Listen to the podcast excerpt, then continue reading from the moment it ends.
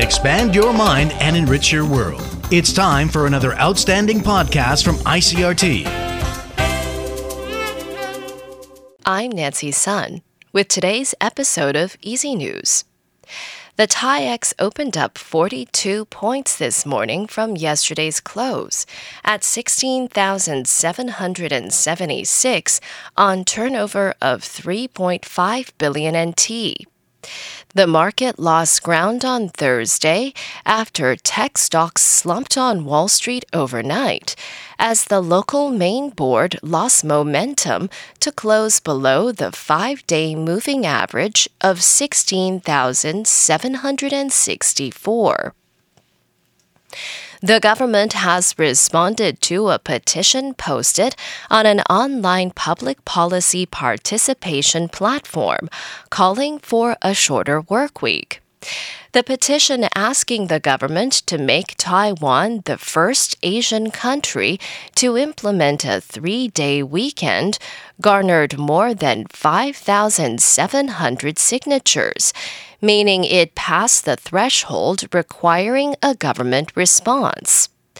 According to the Ministry of Labor, the government has rejected a proposal as the current labor shortages mean the proposal is impossible to implement and wholly unsustainable. The Financial Supervisory Commission has also responded to the petition, arguing that the shorter work week would result in the government facing a 30 billion NT loss in stock transaction taxes. Officials say the proposal would result in increases in labor costs at public service institutes, including hospitals, while it would also have a negative effect on supply chains and agricultural logistics. In international news, Ukrainian officials say Russian forces have shelled a southern Ukrainian city that was inundated in a catastrophic dam collapse. They said that forced a suspension of some rescue work hours after President Volodymyr Zelensky traveled to the area to assess the damage. At least 14 people have died, many are homeless, and tens of thousands are without drinking water after the Kakhovka Dam's destruction. Officials say more than 6,000 people have been evacuated on both sides of the river.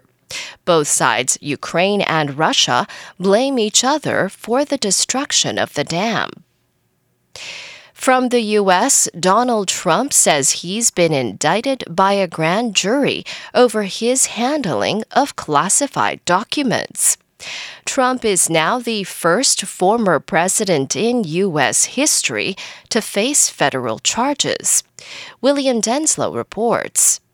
There has certainly been a fiery response from the former President Donald Trump describing this indictment as being related to the boxes hoax. He says he is innocent and it is the Biden administration that is corrupt. He's described this as a dark day for America and that the country is in decline. Of course, this all relates to uh, allegations that Donald Trump took classified documents with him when he left uh, the White House, took them to his home at Mar-a-Lago in Florida. And according to the New York Times reporting, there could be seven counts against the former president, including conspiracy to obstruct, as well as willful retention of documents.